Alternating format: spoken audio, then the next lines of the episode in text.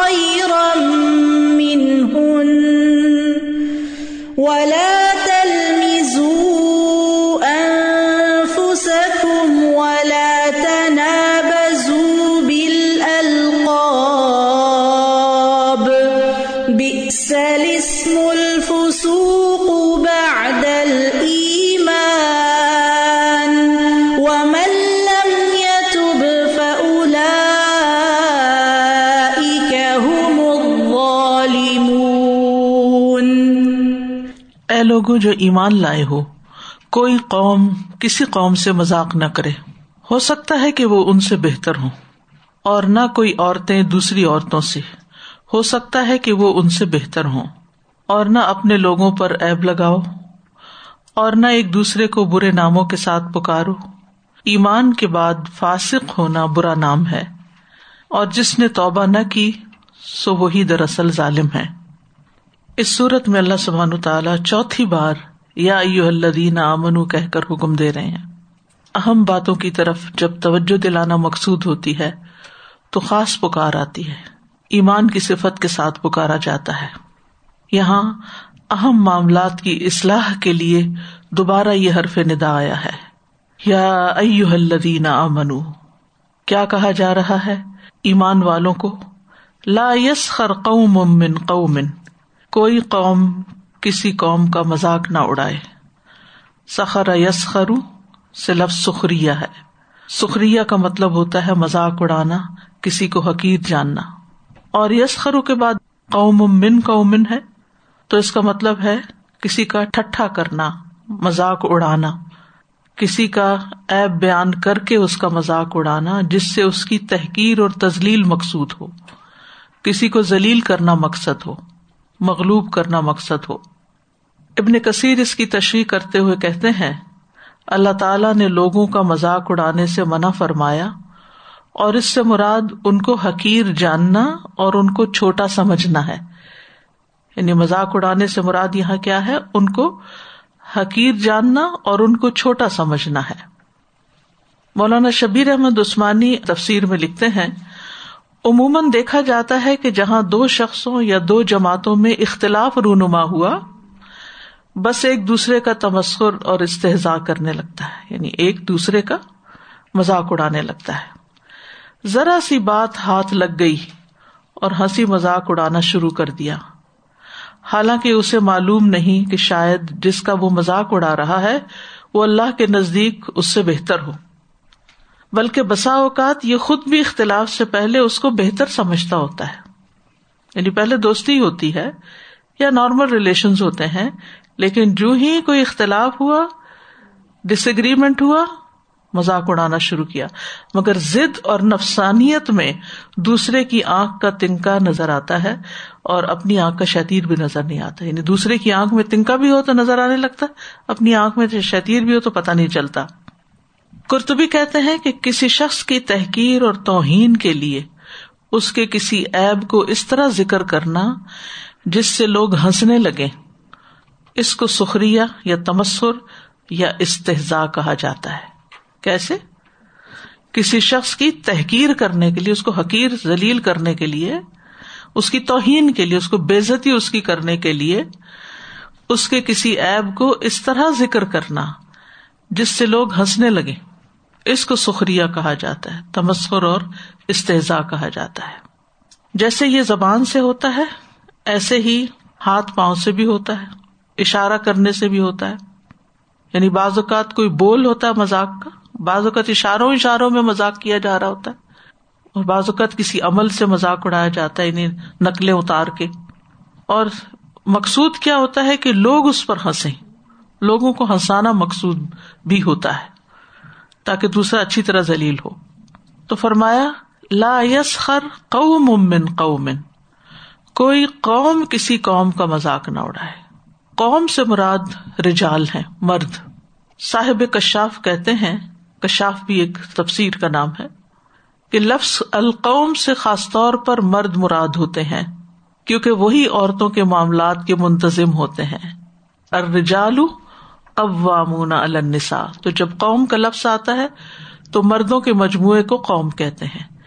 اور خاص طور پر اگر عورتوں کا الگ ذکر بھی کیا جا رہا ہو، جیسا کہ اس آیت میں ہے۔ اور اگر سیپریٹلی قوم کا لفظ استعمال ہو، تو اس میں مرد عورتیں سبھی شامل ہوتے ہیں۔ سمجھ آگے یعنی قوم سے مراد مرد ہے خصوصاً جب ان کے اپوزٹ عورتوں کا سامنے نام لیا جا رہا تو قوم مرد اور نسا عورتیں۔ لیکن اگر نسا کا ذکر نہیں ہے، صرف قوم ہے، تو اس میں پھر مرد اور عورتیں سبھی شامل ہوں گے۔ تو لا یس خر قوم من قوم، ایک قوم دوسری قوم کا مذاق نہ اڑائے یعنی ایک مرد دوسرے مرد کا مذاق نہ اڑائے، اور پھر یہ کہ صرف ایک مرد نہیں ہے، بلکہ اس میں قوم سے مراد جمع ہے یعنی گروپ آف پیپل ہے۔ کیونکہ بعض اوقات انفرادی طور پر مذاق اڑائے جاتے ہیں اور بعض اوقات اجتماعی طور پر۔ یعنی زیادہ لوگ اس کام میں شریک ہو جاتے ہیں۔ قومی سطح پر یعنی بعض لوگ بعض قوموں کا مذاق اڑا رہے ہوتے ہیں۔ تو لا یسخر قوم من قوم یعنی کسی بھی قسم کی گفتگو، قول اور فیل سے کسی مسلمان بھائی کی تحقیر نہ کی جائے۔ اللہ سبحان تعالیٰ نے لوگوں کے مختلف طبقات بنائے ہیں دنیا میں۔ یعنی سب کو ایک درجے پر نہیں رکھا۔ قرآن مجید میں آتا ہے، اہم یکسم نہ رحمت اربک نہ قسم نہ بین معیشت ہم فی الحیات دنیا و رفا نہ باد ہم فوق بادن درجات لیتخ باد بادن سخریہ صورت ظخرف کی آیت نمبر بتیس ہے، کیا وہ تیرے رب کی رحمت تقسیم کرتے ہیں؟ ہم نے خود ان کے درمیان ان کی معیشت دنیا کی زندگی میں تقسیم کی اور ان میں سے بعض کو بعض پر درجوں میں بلند کیا تاکہ ان کا بعض بعض سے کام لے سکے یعنی مسخر کیا ان کے لیے یعنی لوگ کاموں میں ایک دوسرے سے خدمت لے سکیں۔ تو اس آیت میں مذاق اڑانا مراد نہیں ہے، کیونکہ یہاں درجات کی بات ہو رہی ہے۔ سورت بنی اسرائیل میں آتا ہے ان ضر کئی ففد دلنا باد باد ولل آخرت اکبر درجات۔ و اکبر تفدیلا دیکھو، ہم نے ان کے باز کو باز پر کس طرح فضیلت دی ہے؟ اور یقیناً آخرت درجوں میں بہت بڑی اور فضیلت دینے میں کہیں زیادہ ہے۔ تو بعض لوگوں کو علم میں درجات دیے گئے ہیں۔ ولدین اوت العلم درجات۔ بعض لوگ دینی علوم میں بہت بڑے درجے رکھتے ہیں۔ بعض لوگ دنیاوی علوم میں بہت کچھ جانتے ہوتے ہیں۔ دوسروں سے زیادہ ماہر ہوتے ہیں۔ اسی طرح رسک کے اعتبار سے بھی لوگوں کے درجات ہیں۔ کسی کا رسک اللہ نے فراخ کر دیا اور کچھ کا رسک تنگ کر دیا۔ اسی طرح اخلاقی اعتبار سے بھی لوگوں کو ایک دوسرے پر فضیلت حاصل ہوتی ہے۔ کچھ لوگ بہت بہترین اخلاق کے مالک ہوتے ہیں اور کچھ لوگ گٹیا اخلاق کے مالک ہوتے ہیں۔ اسی طرح جسمانی ساخت میں بھی لوگوں کے درجات ہوتے ہیں۔ بعض لوگ جسمانی طور پر بہت قوی ہوتے ہیں، بالکل صحیح سلامت فٹ ہوتے ہیں۔ اور بعض لوگ جسمانی طور پر کمزور ہوتے ہیں۔ کسی کی ہڈیاں کمزور ہے اور کسی کا دماغ کمزور ہے اور کوئی کسی اعتبار سے کمزور ہے۔ تو یہ بھی اللہ کی تقسیم ہے۔ کچھ معذور پیدا ہو جاتے ہیں۔ اب وہ اس لیے تو نہیں پیدا ہوتے کہ لوگ ان کا مذاق اڑائیں، لیکن عام طور پر آپ دیکھیں کس طرح ان کو بلی کیا جاتا ہے۔ اسی طرح حسب نصب میں بھی فضیلت ہوتی ہے۔ یعنی اب آپ دیکھ رہے نا، بعض کے درجات بعض پر بلند ہے تو کس کس اعتبار سے؟ رسک کے اعتبار سے، علم کے اعتبار سے، جسمانی ساخت کے اعتبار سے، اخلاق کے اعتبار سے، حسب نصب کے اعتبار سے۔ ہے سب آدم کی اولاد، لیکن اپنے کارناموں کی وجہ سے کچھ قومیں زیادہ مشہور ہو جاتی ہیں، کوئی بہادری میں مشہور ہو جاتا ہے، کوئی جنروسٹی میں ہو جاتا ہے، کچھ علمی اعتبار سے، کچھ کسی اعتبار سے۔ تو کچھ خاندانوں میں ایسے بچے پیدا ہو جاتے ہیں کہ جو ان خاندانوں کا نام روشن کر دیتے ہیں۔ اب نبی صلی اللہ علیہ وسلم بنو ہاشم میں سے تھے تو بنو ہاشم کا درجہ زیادہ ہو گیا آپ کی وجہ سے۔ یعنی اگر ایک ہاشمی ہو اور دوسرا غیر ہاشمی ہو اور دونوں ایمان پر ہوں تو علماء لکھتے ہیں، مجھے بڑی حیرت ہوئی ہے میرے لیے۔ فرسٹ ٹائم ایکسپلوریشن تھی، آج ہی میں اس کے اوپر پڑھ رہی تھی۔ تو اس کو زیادہ فضیلت ہوگی بہ نسبت غیر پر۔ کیونکہ اس کے ساتھ ایک اور اس کو کریڈٹ ملا ہوا ہے یا اس کو فضیلت ملی ہوئی ہے۔ لیکن اگر ہاشمی مسلمان نہ ہو اور غیر ہاشمی یا غیر عربی جو ہے وہ مسلمان ہے، تو پھر اس کو زیادہ فضیلت ہے ایمان کی وجہ سے۔ اسی طرح ایمان بھی کم زیادہ ہوتا ہے، تو اس اعتبار سے بھی انسان کے درجے، لیکن یہ ظاہر نہیں ہوتا، وہ تو اللہ کو زیادہ پتا ہوتا ہے۔ تو اب کسی بھی اعتبار سے اگر آپ کو فضیلت ملی ہے تو اس کا یہ مطلب نہیں کہ آپ دوسرے کو کمتر اور حقیر سمجھے یہ ایک امتحان ہے۔ دنیا میں جس کو جو درجہ، مقام اور جو نعمتیں ملی ہیں، ان کا پھر حساب بھی اتنا ہی۔ اس کی اتنی ذمہ داری بھی ہے، اتنی ہی پوچھ بھی ہے کہ جو دیا گیا تھا، اس کو استعمال کیسے کیا؟ کہاں استعمال کیا؟ لیکن بعض اوقات لوگ اس کو فار گرانٹیڈ لیتے ہیں۔ اور وہ سمجھتے یہ ہمارا حق ہے۔ اور جن کے پاس یہ نہیں ہے، وہ تو کچھ ہے ہی نہیں۔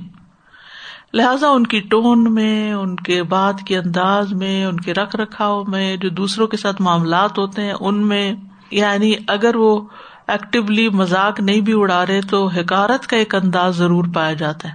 مالدار غریب کے ساتھ کس طرح پیش آتا ہے؟ امیجن کر لے پڑھا لکھا ان پڑھ کے ساتھ کیسے پیش آتا ہے؟ جو ریلیجس پیپل ہیں وہ نان ریلیجس کے ساتھ کیسا ایٹیٹیوڈ رکھے ہوئے ہیں؟ جو طاقتور ہیں، وہ کمزوروں کے ساتھ کیا معاملہ کر رہے ہیں؟ تو عمومی طور پر جو چیز دیکھنے میں آتی ہے، وہ یہ ہے کہ ہر انسان کے لیے نعمت ایک آزمائش ہے، اور بعض کے لیے تو فتنا بن جاتی ہے کہ وہ اس کے اوپر شکر ادا کرنے کی بجائے دوسروں کو حقیر سمجھنے لگتا ہے، اور حقیر سمجھ کر پھر ان کا مذاق بھی اڑانے لگتا ہے۔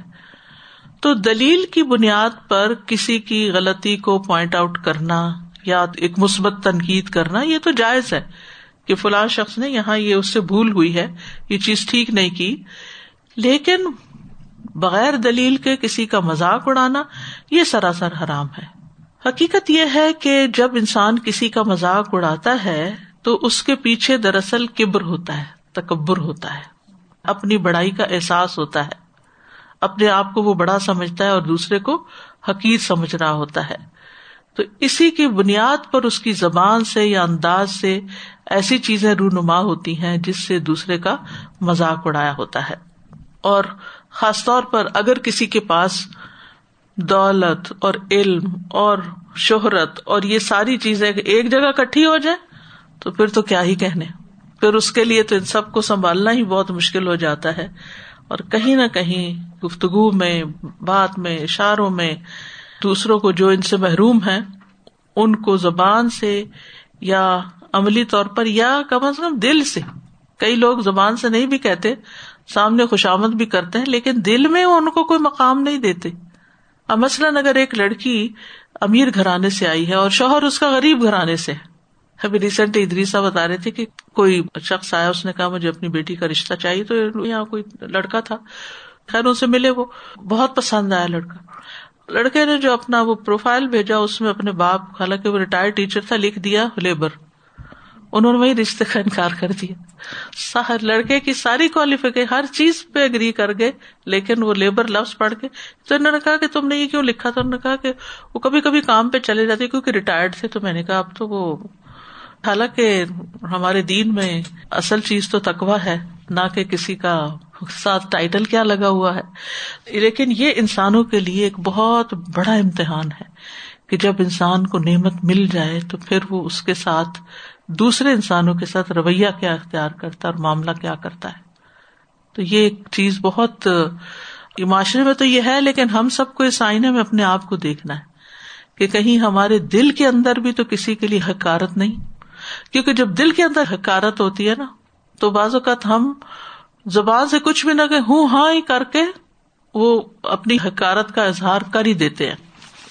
تو لا یس خر قوم من قوم، کوئی قوم، کسی قوم کا یعنی مرد، مردوں کا مذاق نہ اڑائے عورتیں، عورتوں کا مذاق نہ اڑائے نہ اجتماعی طور پر، نہ انفرادی طور پر، نہ کسی قوم کا۔ مثلاً آپ دیکھیے کہ جوکس بنے ہوئے ہیں جیسے سکھ لوگوں کے لیے کچھ جوکس بنے ہوئے ہیں، پٹھانوں کے لیے کچھ جوکس بنے ہوئے ہیں۔ اسی طرح چائنیز کے بارے میں بات کرتے ہی ان کی زبان کے اوپر ہی ہنسنا شروع کر دیتے ہیں۔ پھر اسی طرح افریقنس کے ڈریس کے اوپر یا ان کے بولنے کے انداز کے اوپر۔ تو اس طرح بھی مختلف جو قومیں ہیں، ان کی جو خاص انداز ہیں یا خصوصیات ہیں، اس پر مذاق اڑایا جاتا ہے۔ یعنی ایک ہے زبان سے مذاق اڑانا اور ایک ہے ہنسی اڑانا۔ دوسروں پہ ہنسنا۔ یہ بھی مذاق اڑانے میں ہی شامل ہو جاتا ہے۔ بعض لوگ بات بعد میں کرتے ہیں، ہنستے پہلے۔ یہ بھی ایک بہت ہی بڑی بد اخلاقی ہوتی ہے۔ دوسرے کی اچھی کریں گے، بات یا بری کریں گے، پہلے اس پہ ہنس لیں گے۔ جو سننے والا ہے، اس کو سمجھ نہیں آتی کہ کس بات میں ہنسا جا رہا ہے۔ یعنی کہ کیا یہ ہنسنے کی بات بھی ہے یا نہیں؟ کسی کے اندر غلطی ہو یا نہ ہو ہو تو تب بھی نہیں ہنسنا۔ وہ کم درجے میں تب بھی نہیں ہنسنا۔ اور اگر نہ ہو تو پھر تو اور بھی زیادہ برا ہے۔ تو اسی طرح بعض لوگ کسی کی غلطی کی اصلاح کرنے کے بجائے الٹا اس کا مذاق اڑانا شروع کر دیتے ہیں۔ کوئی ایب خامی دیکھتے ہیں کپڑے میں، چہرے پر۔ پھر اسی طرح بعض لوگ تو صرف دوسروں کو خوش کرنے کے لیے، محفل میں ایک رنگ بھرنے کے لیے یہ کام شروع کر دیتے ہیں۔ اور بعض اوقات کامیڈی کے نام کے اوپر تو اسٹیج شو ہی کر لیے جاتے ہیں، جس سے مختلف بڑی بڑی شخصیتوں کے نقلیں اتاری جاتی ہیں، ان جیسے لباس پہن کے ان جیسی آواز نکال کے، ان کی تقریروں کا انداز، یا ان کی چال کا، یا ان کے فیصلوں کا، اس پر مذاق اڑایا جاتا ہے۔ کبھی کسی کی شکل و صورت کا مذاق اڑایا جاتا ہے، کسی کی ناک کا، کسی کی آنکھ کا۔ مثلاً کوئی لڑکی دیکھی اگر رشتے کے لیے تو اس پہ تبصرے ہو رہے ہیں، اور اس حد تک تو ٹھیک ہے کہ وہ کمپیٹیبلٹی نہیں بنتا، یہ کوئی محتاط الفاظ استعمال کر لے، لیکن باقاعدہ لفظ بول بول کے اور ہنس ہنس کے بول کے کسی کا مذاق اڑانا نہ لاہ نہ راجون یہ کسی بھی طور پر جائز نہیں، یہ سراسر حرام ہے۔ پھر اسی طرح آپ دیکھیے کہ تعلیمی اداروں میں کیا ہوتا ہے۔ کالج میں نئے اسٹوڈینٹس کے ساتھ کس طرح ریگنگ ہوتی ہے، ان کا مذاق اڑایا جاتا ہے۔ بعض اوقات ٹیچرس کے نام رکھے جاتے ہیں۔ بعض اوقات پارٹیز میں بےحدہ قسم کے ٹائٹل دیے جاتے ہیں۔ پھر اسی طرح دینی اداروں میں بھی بعض اوقات یہ خامیاں پائی جاتی ہیں یعنی کہ عام سیکولر انسٹیٹیوٹس میں دینی اداروں میں بھی مثلاً اگر کسی کی تجویز میں کوئی غلطی ہے تو اس میں ہنس پڑنا یعنی گروپ میں وہ سبق سنا رہی ہے یا ترجمہ ہی سنا رہی غلطی کی، تو ایک دم دو لوگ دیکھ کے ایک دوسرے کو اشاروں میں، آنکھوں آنکھوں کے اشارے میں یا زبان سے یا ہنس کے اس کی خامی بیان کریں۔ تو اس چیز سے ہمیں منع کیا گیا ہے۔ پھر اسی طرح ہم دیکھتے ہیں کہ نبی صلی اللہ علیہ وسلم نے جب دین کی تعلیم دی، بلکہ جتنے بھی امبیا آئے، تو جن لوگوں نے ان کو نہیں مانا، انہوں نے کیا کیا؟ اپنے امبیا کا مذاق اڑایا۔ اور یہ ہمیشہ سے کفار کا طریقہ رہا ہے۔ اللہ کی نشانیوں کا مذاق اڑانا امبیا کا مذاق اڑانا۔ ان میں سے جو متکبر لوگ تھے، وہ امبیا کو حقیر سمجھتے تھے نوز بلا اور سابقہ قوموں میں ہم قرآن مجید کی اگر آیات کا مطالعہ کریں تو یہ چیز بکثرت ملتی ہے۔ پھر اسی طرح ایمان والوں کا یعنی جو بھی کوئی ایمان لاتا تھا اس کا مذاق اڑاتے تھے۔ جیسے آتا نا وہ انقلب انقلب فقین مذاق اڑاتے ہوئے، ہنسی کرتے ہوئے ان کی۔ لیکن ایک مسلمان جو ہے، اس کی صفات اس کے بالکل برعکس ہوتی ہیں۔ ابو ریرا کہتے ہیں، رسول اللہ صلی اللہ علیہ وسلم نے فرمایا، تم لوگ ایک دوسرے سے حسد نہ کرو۔ نہ ہی ایک دوسرے کے خلاف ریٹ بڑھاؤ۔ اچھا حسد بھی ایک سبب ہوتا ہے مذاق اڑانے کا، کیونکہ دوسرے کو نیچا گرانا مقصود ہوتا ہے نا۔ نہ ہی ایک دوسرے سے بوگز رکھو، نہ ہی ایک دوسرے سے روگردانی کرو، منہ موڑ کے نہیں رکھو۔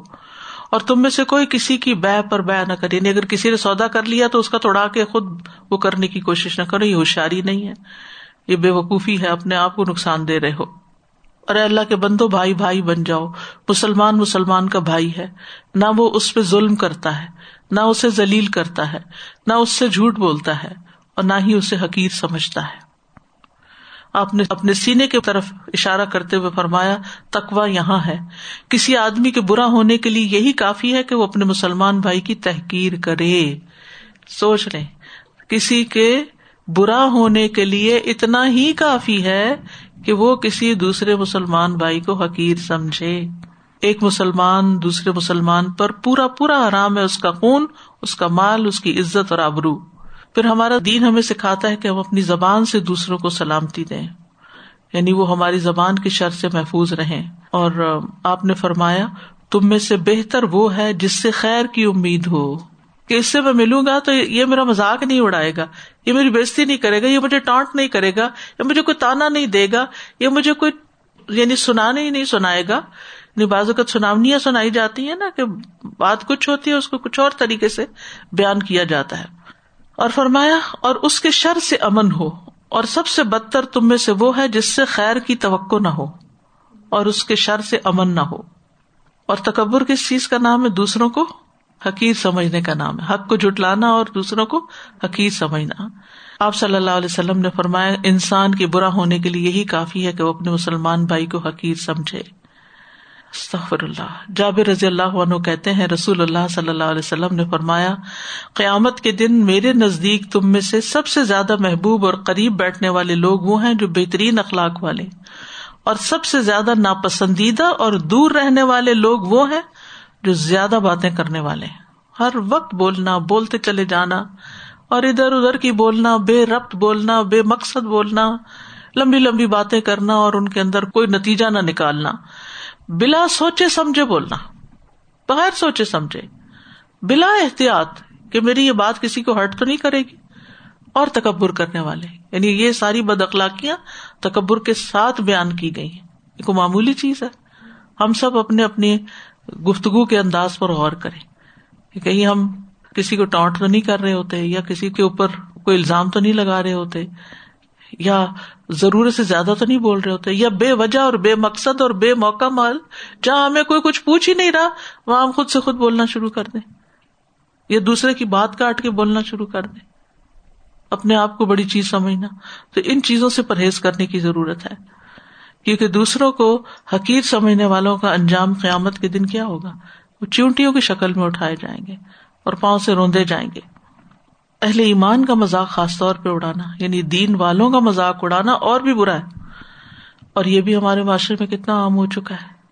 کوئی نماز پڑھنے لگے تو وہ قابل مذاق ہو جاتا ہے، کوئی حجاب کرنے لگے تو اس کا مذاق اڑایا جاتا ہے۔ کوئی سود سے پرہیز کرے، کوئی حرام سے پرہیز کرے یعنی کسی بھی طرح کوئی دین سیکھنے لگ جائے۔ اس کا مذاق اڑانے لگتے ہیں۔ اللہ تعالیٰ فرماتے ہیں ان نہ فریق من عبادی یقول نہ ربنا آ منا فخ فر لنا ور و انت خیر الراہمین فت تخص تم سکھری حتہ انسو کم وکری و کن تم من ہم تدہکون بے شک میرے بندوں میں ایک گروہ تھا۔ وہ کہتے تھے، اے ہمارے رب، ہم ایمان لائے، پس تو ہمیں بخش دے۔ ہم پہ رحم فرما اور تو سب رحم کرنے والوں میں بہترین ہے۔ تو تم نے انہیں مذاق بنا لیا۔ یعنی تم نے ایمان والوں کا مذاق اڑایا۔ یہاں تک کہ انہوں نے تمہیں میرا ذکر بھی بلوا دیا اور تم ان سے ہنسی کیا کرتے تھے۔ پھر اسی طرح اگر کوئی گر پڑے تو اس پر بھی ہنسنا منع ہے۔ حدیث سے پتا چلتا ہے کہ ایک دفعہ کچھ نوجوان ہنس رہے تھے۔ حضرت آشا نے پوچھا، کیوں ہنس رہے وہ کہنے لگے، فلاں آدمی خیمے کی رسی سے گر پڑا ہے یعنی اٹک کے، اور اس کی گردن یا آنکھ جاتے جاتے بچی ہے۔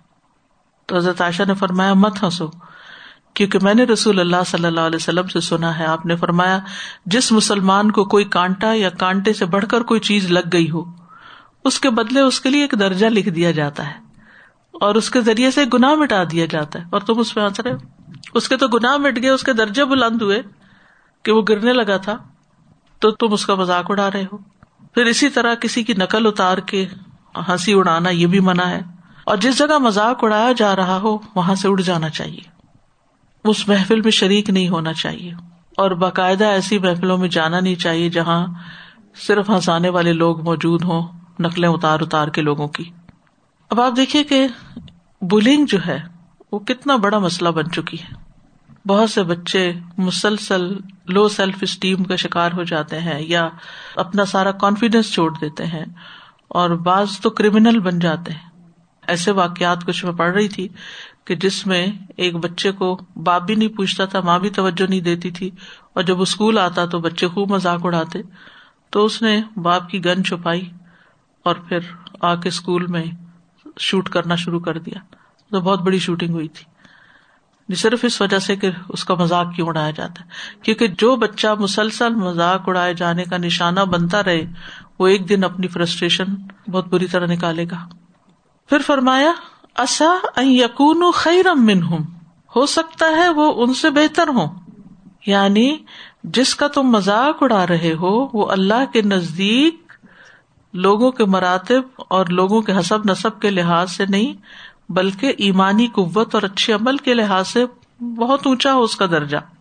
اور اللہ نے جس کو جو درجہ دیا، تم اس کا مزاق کیسے اڑا سکتے ہو؟ یعنی آپ کسی ایسے شخص کا مزاق کیوں اڑائے جو علم میں، مال میں، اخلاق میں، جسمانی ساخت میں یا حسب نصب میں کم درجے کا ہو؟ ہو سکتا ہے اللہ تعالیٰ نے اس کو ایسی فضیلت دی ہو جو تمہیں نظر نہ آتی ہو، اس کے اندر ایسی خیر ہو اس کے دل میں اللہ تعالیٰ کی ایسی محبت ہو کہ جس کی بنا پر وہ اللہ کا دوست ہو اور تم اس کا مذاق اڑا رہے ہو۔ تو پھر اللہ تعالیٰ تمہارے ساتھ کیا کرے گا؟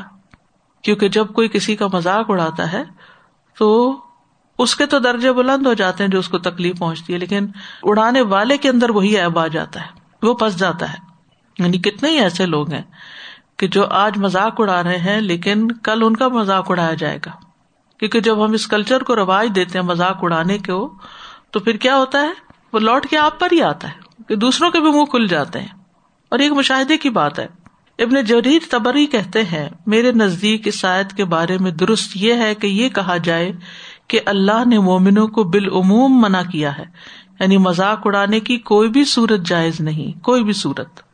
بس کسی مومن کے لیے کسی دوسرے مومن کا مذاق اڑانا جائز نہیں، نہ اس کی محتاجگی کی وجہ سے، نہ اس گناہ کی وجہ سے جس میں وہ گرفتار ہو اور نہ کسی اور وجہ سے۔ بعض اوقات کوئی کسی گناہ میں پڑا ہوا ہوتا ہے تو ہم اس کا مذاق اڑانے لگتے ہیں۔ تو بعض اوقات کسی کی غلطی کا ظاہر ہونا خیر کا باعث ہو جاتا ہے اور اپنی غلطی کا چھپا رہنا شر کا باعث ہو جاتا ہے۔ ابن زید کہتے ہیں، کبھی ایسا ہوتا ہے کہ ایک شخص کی غلطی کا پتا چل جاتا ہے، لیکن ہو سکتا ہے کہ وہ شخص دوسرے لوگوں سے بہتر ہو یعنی جو اس کی نیکی چھپی ہوئی ہے۔ اگرچہ اس کی غلطی آپ کو معلوم ہو جائے اور آپ کی غلطی پر پردہ پڑا رہے، تو ہو سکتا ہے جو غلطی ظاہر ہوئی، اس کا ظاہر ہونا اللہ کے یہاں اس شخص کی آخرت کے لیے بہتر ہو۔ اور آپ کی جس غلطی پر پردہ پڑا ہوا ہے، وہ آپ کے حق میں بری ہو۔ آپ کو کیا معلوم، شاید آپ کی یہ غلطی معافی نہ کی جائے۔ یعنی نہ آپ کو خود پتا نہ کسی اور کو پتا ہے اور نہ اس پہ کوئی توبہ ہوئی اور کل قیامت کے دن وہ پکڑ کا باعث بن گئی۔ اور دوسروں کے اوپر آپ خوب سوار ہو گئے ان کی غلطیاں، اچھال اچھال کے کہ اس میں یہ بھی ایب ہے اور اس میں یہ بھی خرابی ہے اور اس میں یہ برائی ہے، وہ معلوم نہیں کس طریقے سے پھر اس سے نکلے گا۔ ابن مسعود رضی اللہ عنہ کے بارے میں آتا ہے کہ ان کی پنڈلیاں بہت پتلی پتلی تھی تو ایک دفعہ ہوا چلی تو وہ لرزنے لگی۔ لوگ ہنسنا شروع ہو گئے ان پر۔ آپ نے پوچھا کیوں ہنس رہے ہو؟ لوگوں نے کہا، اللہ کے نبی ان کی پتلی پنڈلیاں دیکھ کر۔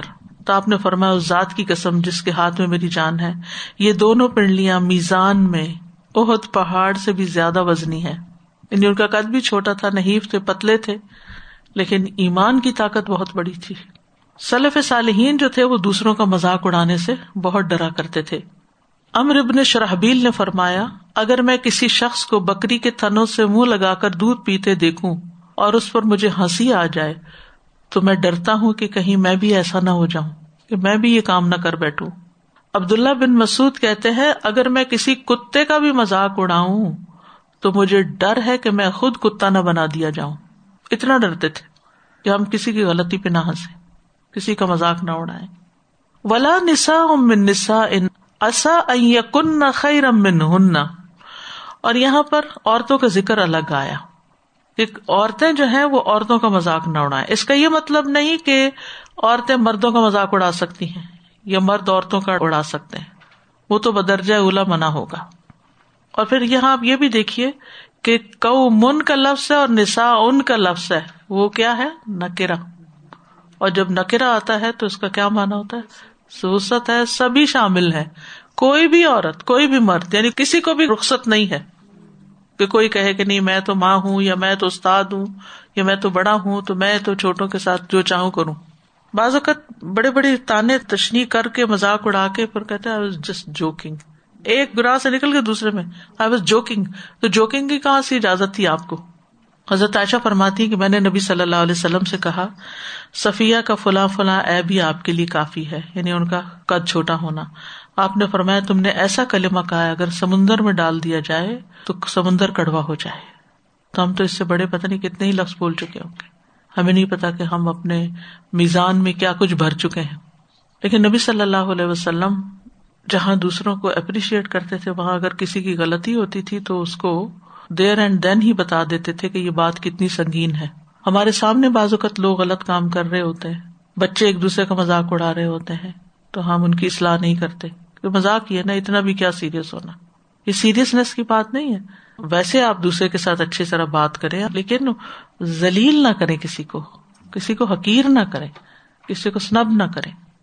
تازہ جی جو بھی آپ نے بچوں کے بارے میں بات کی نا یہ بہت ہی سینسیٹیو ایشو ہے۔ اس میں کئی دفعہ مائیں خود شامل ہو جاتی ہیں۔ بچے نے کوئی ندانی میں بات کر دی کوئی آپ کو اچھی لگی آپ ویسے شیئر کرنے جاتے ہیں تو اس کے سامنے کم از کم نہیں کریں۔ اور بچے بےچارے امبیرس ہوتے جاتے ہیں ماں کو منع کرتے جاتے ہیں جیسے زیادہ چھوٹے پہ ہاتھ میں دیکھا ماں کے منہ پہ ہاتھ رکھ رہے ہوتے ہیں۔ جی۔ تو ماؤں کو تو اور بھی زیادہ محتاط ہونے کی بات ہے۔ اور دوسری جو بات آپ نے فرمائی نا کہ دل میں بھی نہ آئے حکارت استاد جی بہت ڈرنے کی بات ہے بہت زیادہ کہ وہ کبر کی پھر نشانی ہے۔ بالکل۔ کیونکہ جو دل میں ہوتا ہے نا وہی زبان سے نکلتا ہے پھر۔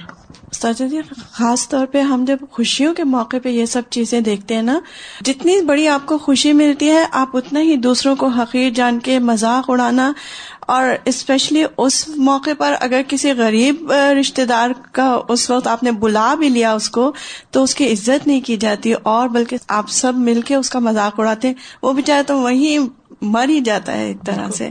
اور اسی طرح کوئی پردہ دار خواتین جیسے آ گئی اس محفل میں۔ ایک تو آپ نے اس میں اس کا انتظام نہیں کیا اس کو بلایا اور پھر اس پہ اور آپ اس کو حکارت کی نظر سے دیکھ رہے ہیں اور ایسی باتیں کہہ رہے ہیں کہ جو اس کے دل میں جا کے لگ رہی ہے۔ تو آپ نے تو اپنی خوشی کا اہتمام کر لیا لیکن دوسرے کو آپ نے بہت زیادہ بہت نیچا کر دیا۔ سر جی ایک سوال ذہن میں آ رہا تھا کہ یہ جو اس طرح کی محفلیں ہوتی ہیں، جیسے آپ نے بھی ذکر کیا ابھی، اور مزاحیہ مشاعرے جیسے ہوتے ہیں، تو اس میں باقاعدہ کسی کا نام تو نہیں لیا جاتا، لیکن وہ شاعری اس طرح کی ہوتی ہے کہ لوگوں کو اس میں ہنسایا جاتا ہے، ٹانٹنگ والے الفاظ ہوتے ہیں، تو وہ بھی پھر اسی زمرے میں آئے گا؟ اس میں اگر ایک کسی خرابی کا ذکر ایک مزاحیہ انداز میں کیا جا رہا ہے، وہ تو اور بات ہے، لیکن اگر پرسنالٹیز کو ڈسکس کیا جائے تو وہ ٹھیک نہیں۔ استاذہ جی میں نے کلیئر بھی کرنی تھی آپ سے کہ جیسے کئی مرتبہ آپ بول نہیں رہے ہوتے، لیکن اشارتن اس طرح کے حرکتیں ہوتی۔ مثال کے طور پہ میں آپ کو اگزامپل بتاتی ہوں۔ کچھ چیزیں میں لے کے آئی تھی پاکستان سے اور یہاں کسی کو دینی تھی۔ تو میرے ہسبینڈ جاتے ہیں ڈاؤن ٹاؤن کی طرف، تو میں نے ان کو پکڑا دی کہ آپ ان کے گھر پہنچا دیے گا۔ نہ میں ان کو جانتی، میں نے کسی کی مطلب فیور کی۔ آپ یقین کریں کہ وہ کہتے ہیں، تم نے مجھے کہاں بھیج دیا تھا؟ کتنی دیر باہر کھڑا رکھا؟ حالانکہ انہیں کا سامان تھا اور انہیں پتا تھا، انہیں معلوم تھا کہ یہ انہوں نے ریسیو کرنا ہے اور قیمتی اتنا تھا کہ وہ باہر چھوڑ نہیں سکتے تھے۔ پھر جو شخص آیا، وہ اس نے آ کے اس طرح سے پھر کتا چھوڑ دیا۔ پھر اس طرح سے مطلب آپ یقین کریں کہ اتنی زیادہ حکارت والی نظروں سے اندر کھول کے دیکھتے تھے کہ کون ہے یا کیا ہے اور پھر بند کر دیتے تھے دروازہ۔ تو یہ کس زمرے میں اسی میں ہی آئے گا؟ یہ مذاق اڑانے میں تو نہیں لیکن ویسے حقیر سمجھنے میں نہیں۔ ایک ہے ویسے کسی کو حقیر سمجھنا جی۔ دل میں رویے سے۔ لیکن ایک یہ ہے کہ پھر مذاق اڑا کے حقیر سمجھنا۔ سازا جی یہاں پہ دو باتیں سمجھ یاد آ رہی تھیں۔ ایک تو ابھی آخری میں ہم نے عورتوں کا آپس میں مذاق اڑانا۔ تو کیونکہ مجھے ایسا لگا کہ مے بی اس لیے بھی کہا جا رہا ہوگا کیونکہ عورتیں آپس میں کافی کلوز ہوتی ہیں۔ اوپن کپڑے بھی پہنے ہوئے ہوتے ہیں گھر پہ، تو انہیں ان کی انٹرنل چیزوں کے بارے میں پتا ہوتا ہے کہ کہاں کیا نشان ہے، کہاں کیا چیز ہے، کہاں کیا بات ہے۔ تو وہ جب اوپنلی کبھی مذاق اڑاتے ہیں، تو اٹس ویری انٹرنل مذاق ہو جاتی ہے۔ اور وہ یعنی عورتوں کا عورتوں سے مذاق اڑانے میں یہ والی بات مجھے لگتا ہے، اس لیے بھی۔ ایکچولی قرآن مجید میں بہت سے احکام، یا لذین امن کہہ کے مردوں، عورتوں سب کے لیے۔ جیسے نماز قائم کرو اور اسی طرح کے فرائض کے اوپر جو آتا ہے۔ لیکن کچھ کچھ مقامات ایسے ہیں جہاں عورتوں کا الگ الگ نام بھی لیا گیا ہے اور وہ خاص چیزیں ہوتی ہیں کہ جن کے اوپر اور بھی زیادہ توجہ کرنے کی ضرورت ہے۔ ایک جنرل سینس میں بات ہوتی ہے اور ایک اسپیسیفکلی یا اسپیسیفکلی کہا جا رہا ہے، عورتیں بھی نہ کریں۔ بالکل جی۔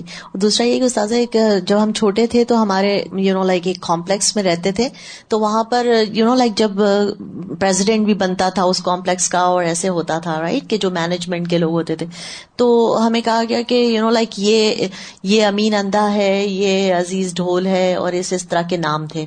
تو سمجھ بھی نہیں آتی تھی کہ اس کے ساتھ یہ نام ڈھول کا کیا مطلب ہے، اور آئی I مین mean اس کو اندھا کیوں کہا جا رہا ہے۔ سو اور نام پھر وہ لکھے باقاعدہ اس پر تھے۔ جس پہ ووٹنگ کرتے ہیں نا باقاعدہ تاکہ آپ یاد سمجھ سکیں کہ یہ یہ والا آدمی ہے یہ والا اس طرح ہے۔ تو اب مجھے سمجھ آ رہی ہے کہ شاید ان کی ان کی خصوصیات ہوں گی یہ والی کہ یو نو لائک ڈھول جیسے کہ کسی کو ایک بات بتائی اس نے سب میں پھیلا دی جیسے یو نو اب ہم کہتے ہیں نا یہ بی بی سی ہے۔ تو آئی مین سم تھنگ آگے آ رہا ہے نا کہ نام نہ رکھو۔ ایڈ آن کرنا چاہ رہی تھی کہ یہ تو ہمیں اسلامی کلچر اور اسلامی طور پہ بتایا جا رہا ہے۔ یہ کسی بھی کلچر میں ایکسیپٹیبل نہیں ہے اگر دیکھا جائے تو۔ جو اسلام کے باہر کے بھی جو کلچر ہے وہاں پہ بھی یہ والا جو ہے پسندیدہ پسندیدہ نہیں ہے۔ اس کے تو کانسیکوینس صرف دنیا تک ہوں گے نا لیکن مسلمانوں کے لیے تو پھر یہ کانسیکوینس جو وہ آخر تک جاتے ہیں۔ استاذہ یہ جو قوم کی بات ہے تو جیسے ہم دیکھتے ہیں کہ ریسزم کے بارے میں جیسے ایک جی، تحریک چلی ہوئی آج کل تو بہت ہی زیادہ چلی ہوئی ہے کہ کوئی قوم کسی دوسری قوم کا رنگ نسل پہ۔